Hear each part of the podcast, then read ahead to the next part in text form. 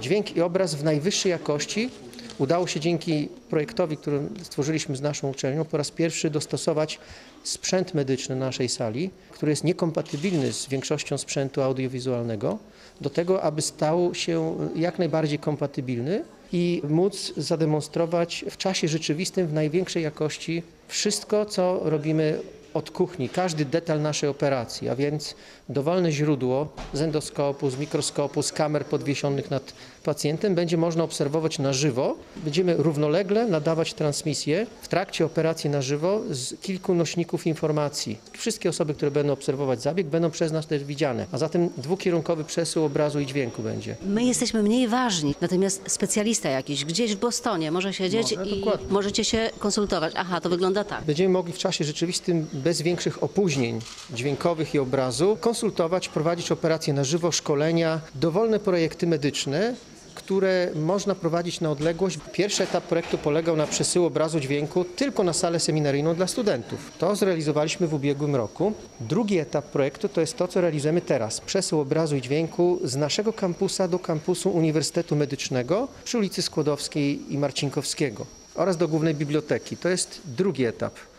Trzeci etap to będzie polegać na przesył obrazu dźwięku poprzez sieć do dowolnego odbiorcy na świecie. Na ile to panu, jako operatorowi, to pomaga, na ile może rozpraszać? Taki system łączenia z salą operacyjną zdecydowanie jest pomocny dla mnie, ponieważ nie ma widzów na sali operacyjnej. Zwiększamy bezpieczeństwo operacji, mniejsze ryzyko zainfekowania pola operacyjnego, mniejszy ruch na sali operacyjnej, mniej osób. Pacjent się czuje bardziej komfortowy, ponieważ ma kontakt wyłącznie z osobami, którzy, którzy go leczą, pielęgnują. My możemy sterować tak tym obrazem i dźwiękiem, iż możemy wyłączać dźwięk, pozostawiając obraz. W, w krytycznych momentach operacji my, my się możemy wyłączyć automatycznie z kontaktu z mówcami.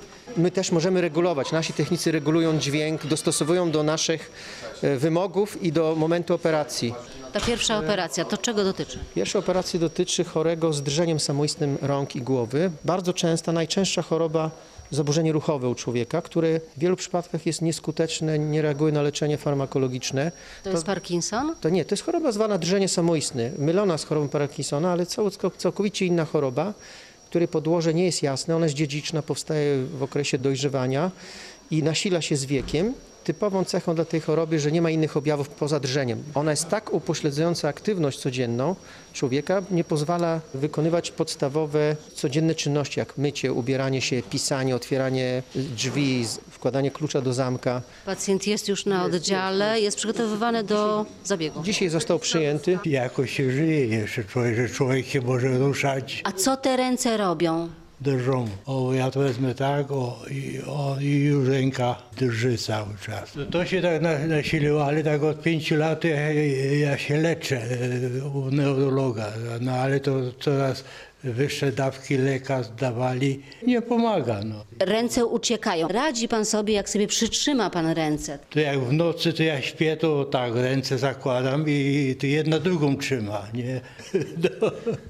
Pan się uśmiecha, ale łatwo nie jest. No nie wiem, no, no, ale trzeba życie brać takie, jakie jest. Nie? Jak się denerwuje, to drżenie się nasila, a w nocy ustępuje. Jak pacjent śpi, to jest taka choroba, iż on nie ma drżenia, ponieważ nie ma takiej aktywacji układu nerwowego. W momencie, gdy się obudzi, to to drżenie gwałtownie przyrasta i denerwując się tym stanem, on dodatkowo potęguje ten objaw, co upo- upośledza, to jest właśnie błędne koło, upośledza jego aktywność. Co możecie zrobić dla niego? Możemy wyleczyć objawy tej choroby poprzez głęboką stymulację mózgu, obustronną stymulację wybranych obszarów mózgu i przerwanie nieprawidłowych połączeń, odwracalne przerwanie połączeń w mózgu poprzez włożenie symetrycznie dwóch elektrod na podstawie techniki stereotaksji, czyli dokładnego planowania przedoperacyjnego i śródoperacyjnej identyfikacji efektu. Neurolog z neurofizjologią ocenią przy próbnej stymulacji w trakcie operacji, jakie są efekty. Po drugie, pacjent będzie przytomny nam powie, jakie są efekty korzystne lub niekorzystne, uboczne, jeżeli takowe są.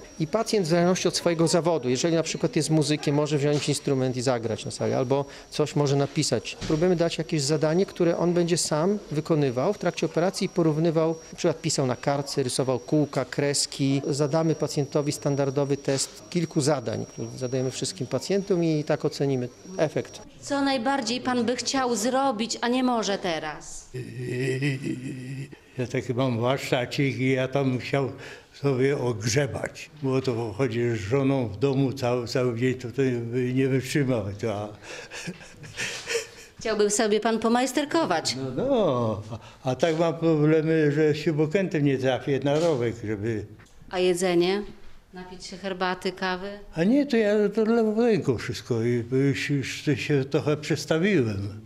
A teraz będę musiał z powrotem. To jest najczęstsze zaburzenie ruchowe, ale nie na tyle nasilone u większości z nas, aby wymagało operacji. Jest 5 stopni nasilenia. Niewielkie drżenie może mieć, szczególnie zamiarowe i posturalne, nie spoczynkowe, wiele osób, ale ono im nie przeszkadza w pisaniu, w codziennych czynnościach. Radzą sobie też lekami bądź psychoterapią.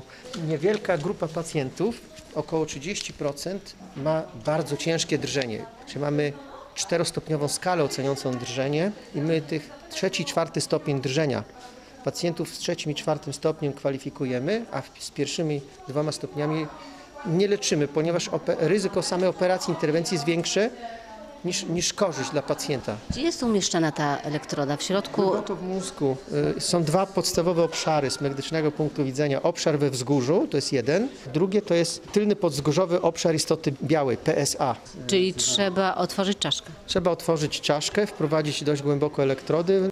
Krótkim okresie czasu, dosłownie kilka sekund po zadziałaniu prądu w mózgu zadawanego przez stymulator, pacjentowi całkowicie powinny ustąpić objawy. Tak szybkiej, spektakularnej poprawy w neurochirurgii funkcjonalnej nie widzimy. Nawet w innych chorobach, jak choroba Parkinsona, dystonia, które są leczone tą techniką, poprawa trwa kilka tygodni i ona jest połączona ze stosowaniem jeszcze le- leków, dodatkową rehabilitacją pacjentów z drżeniem samoistnym. Pacjent wjeżdża chory, wyjeżdża zdrowy.